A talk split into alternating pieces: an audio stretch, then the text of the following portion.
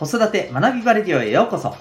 今日もお聴きいただきありがとうございます。子供の才能思いを唯一無二の生き方へ。親子キャリア教育コーチの前城秀人です。指紋プロファイル、アドラー心理学、絵本講座、塾講師の経験を取り入れたオーダーメイドのコーチングで親子のコミュニケーション、キャリアのサポートをしております。また、オンラインサロン、ともいくパパの学び場というパパのための交流学びの場も運営しております。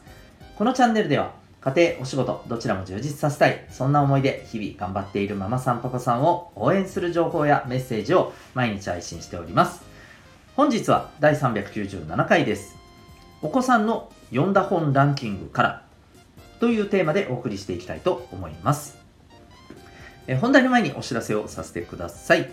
えー、私も子育て中のパパの一人でございますが、えー、日々頑張っているパパさんたちとですね、えー、まあいろいろ楽しい時間を過ごせたりですね、えあるいは共に学ぶことができたり、えたまにはですね、この仕事や、まあ、あの、それに関することでですね、うん、何か、えお互いに支え合うことができたら、まあ、そんな思いでですね、立ち上げたのが、えパパのためのオンラインサロン、ともいくパパの学び場でございます。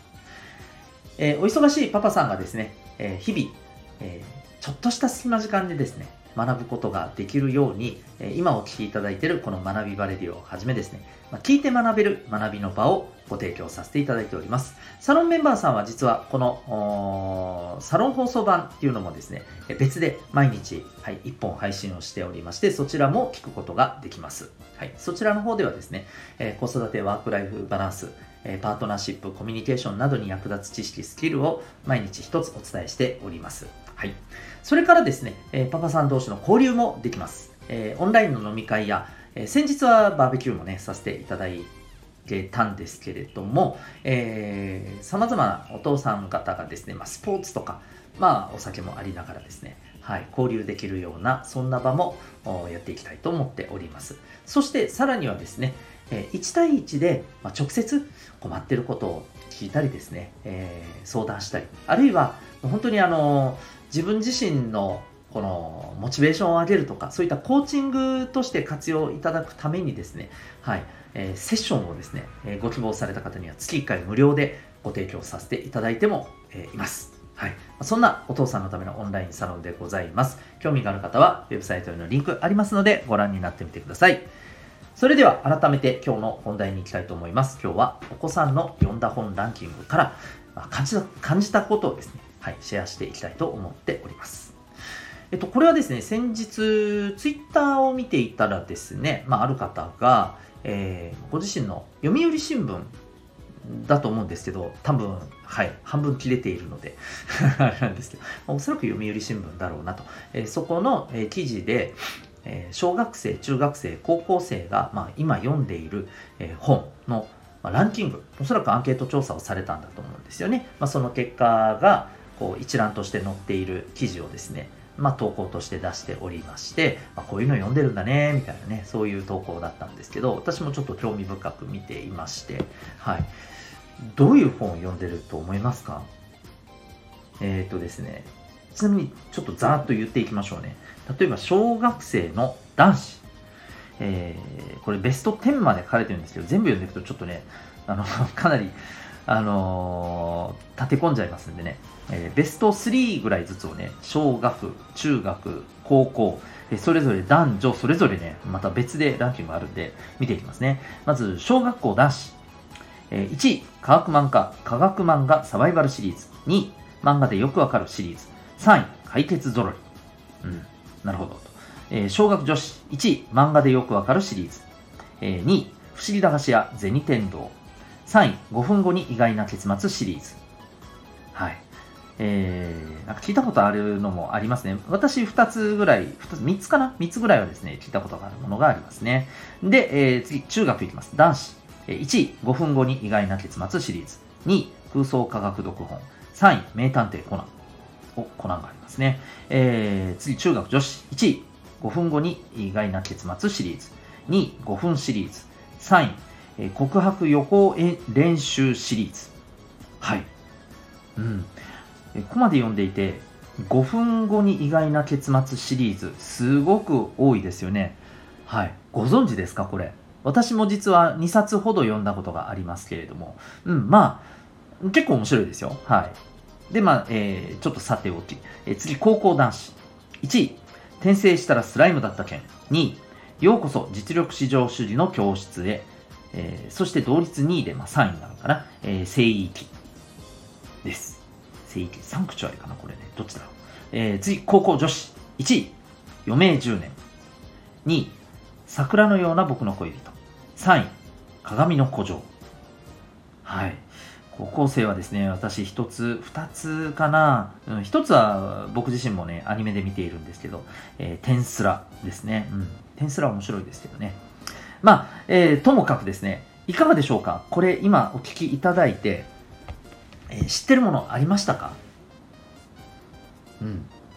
あんまりないなという方も、あ、うん、結構自分も知ってるし面白いよねって共感されてる方もいらっしゃるかもしれません。でですね、やっぱりここでちょっと僕が思ったことがですね、これを見た大人がどう感じるのか、これ人それぞれあると思うんですが、例えばやっぱりここで、えー、お子さん、ね、子供たちにやっぱりこう関心というか子供たちの、まあ、今興味があることにやっぱりこう関心を持ちたいなと思ってる方はですね、やっぱりここでですね、うん、全くわからないものでも、一体これは何ぞ？と、まあ、あのー、興味を持って、もしかしたらちょっとネットで調べたりとか、ほうほうほう、こういうものか、というふうにね、まあ見るかもしれません。あるいは、まあ本当に、へえ、知らねえ、何それ、で、まあ素通りしたりするかもしれません。で、まあ、何が言いたいのかというとですね、やっぱりですね、これ、興味がないものってどうしても人間あるんですけれども、例えばですね、まあ、お子さんのことをやっぱり知りたいというのであればですね、あるいはお子さんのこの世代のことを知りたいというのであれば、そのお子さん、あるいはそのお子さんの世代の人たちが興味を持っているものに対して、興味を持つってことは、僕はやっぱ大事だと思います。うん。あの、もちろんね、実際に、じゃあそれを見て、同じように感じ、同じように楽しもうと、そういうことではないですよ。当然ですけど。はい。えー、ただ、えっ、ー、と、どういうものなのか、うんえー、なぜこういうのに興味を持つのか、こういったところをですね、まあ、考えてみるのは、やっぱりね、あの、いいんじゃないかと思うんですよね。まあ、要するにこれ、仕事でも営業でもね、リサーチとかマーケティング的な、ね、あのリサーチで、まあ、やることじゃないですか。どんなことに顧客が興味を持っているのかっていう。で、それにね、もちろんあの順次て、えー、じゃあどんな風にね、やっぱりこう、商品開発するのか、えー、ね、こう、広告を出していくのかみたいなことが決まってくるわけじゃないですか。どう届けるのかっていうのが、えー、決まってくるわけじゃないですか。まあ一緒だと思うんですよね、これね。うん。だから、そのお子さんに対して、やっぱりこう、あの、興味がなかなか、えー、あ、お子さんに対してっていうか、お子さんに対しては本当に関心持ちますけれども、ね、自分のお子さんがど何を考えているのかっていうことに、やっぱり関心持つことはすごい大事ですけども、やっぱりそのお子さんが興味を持っているものに対して、えー、興味を持つっていうことも僕はね、やっぱり大事だと思うんですよ。で、それがどうしても難しいんであれば、なぜそれに興味があるのかっていうことを、に興味を持つ。もうなんかややこしいですね。はい。うん。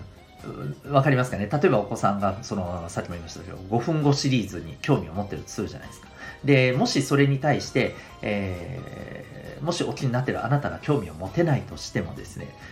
じゃあ、その5分後シリーズにどうしてこの子は興味を持ってるんだろうと。うん一体それがどう、どう面白いのか、うんその辺はちょっと知ってみたいなというふうにね、えー、そこに関心を向けるっていうこと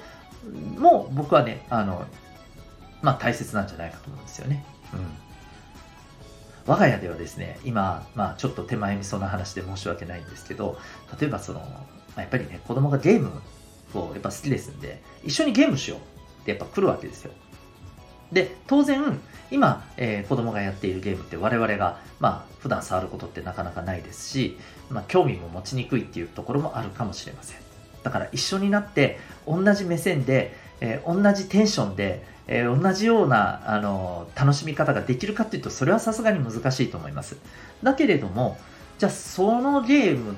が一体どうなぜ楽しいのか、うん、そこにやっぱり興味は持って、えー、行くことは僕まあねいいんじゃないのって思いますし、えー、少なくともそのゲームに興味を持ってるそのお子さんのこの熱というか、うん、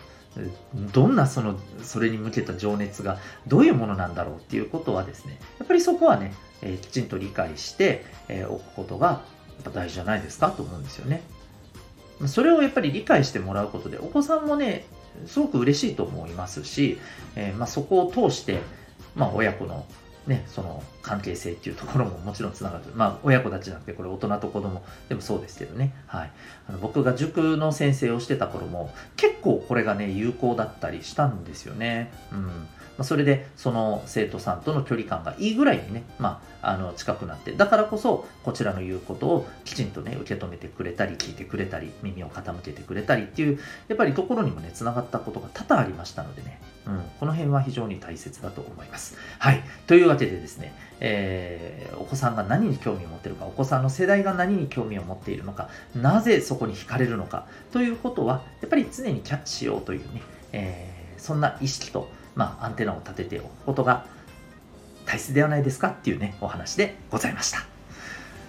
最後までお聴きいただきありがとうございました。また次回の放送でお会いいたしましょう。学び大きい一日を